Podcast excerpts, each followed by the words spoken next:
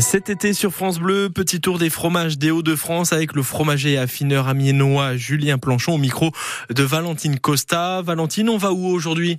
On va à Amiens, enfin à Amiens mais aussi à Valenciennes avec euh, une création, le terril de chèvre. Les fromages des Hauts-de-France sur France Bleu Picardie. Oui, exactement, Valentine, dont on n'est pas peu fier, puisque en fait ce terril, euh, euh, on a eu l'idée euh, il y a deux ans maintenant euh, de créer ce fromage.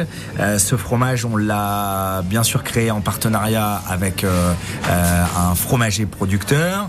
On est chez Jean-Philippe Bourgois, euh, au sud de, de Valenciennes. Encore une fois, un amoureux et, et passionné, avec un beau troupeau euh, et, euh, et, et surtout un fromage qui va euh, nous rappeler euh, euh, ces beaux terrils euh, qui font partie de notre patrimoine euh, et, et aussi qui, qui, qui rappellent notre histoire. Alors un fromage de chèvre euh, plutôt jeune ou plutôt vieux?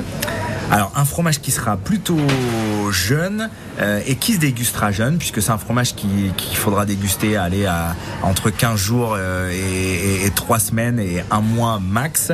Euh, c'est un fromage qu'on peut qu'on peut un peu affiner chez nous les, les crémiers euh, fromagers.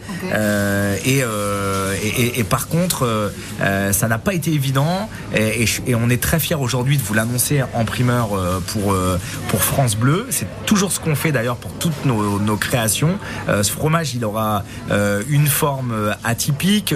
On, est allé travailler un, un moule. On a essayé d'avoir quelques disparités sur ce fromage pour vraiment rappeler ces, formes atypiques. Et surtout, on a dû convaincre notre producteur.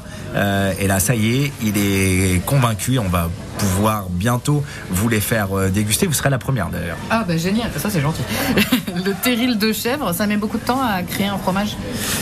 En fait, euh, ça met quand même euh, environ euh, deux ans et, et un an quand ça se passe très très bien. Là, en fait, on a dû euh, changer sa forme euh, plusieurs fois euh, parce qu'il faut pas non plus que ça soit trop de contraintes pour le producteur en question.